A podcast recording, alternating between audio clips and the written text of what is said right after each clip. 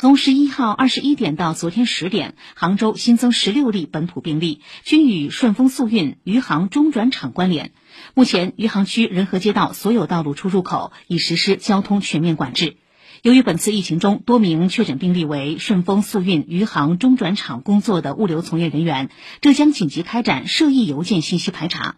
杭州市卫生健康委副主任王旭初：最早的发病日期可以追溯到三月三号。物流的邮件也被发现存在广泛的污染。我们在环境样本和物品样本当中，总共采集了三百二十份，共检出阳性是二十五份，检出率高达百分之七点八一。这是我省本土疫情发生以来环境样本检出率最高的一次。由物传人。再传人的传播链存在，后续呢仍有可能出现续发病例。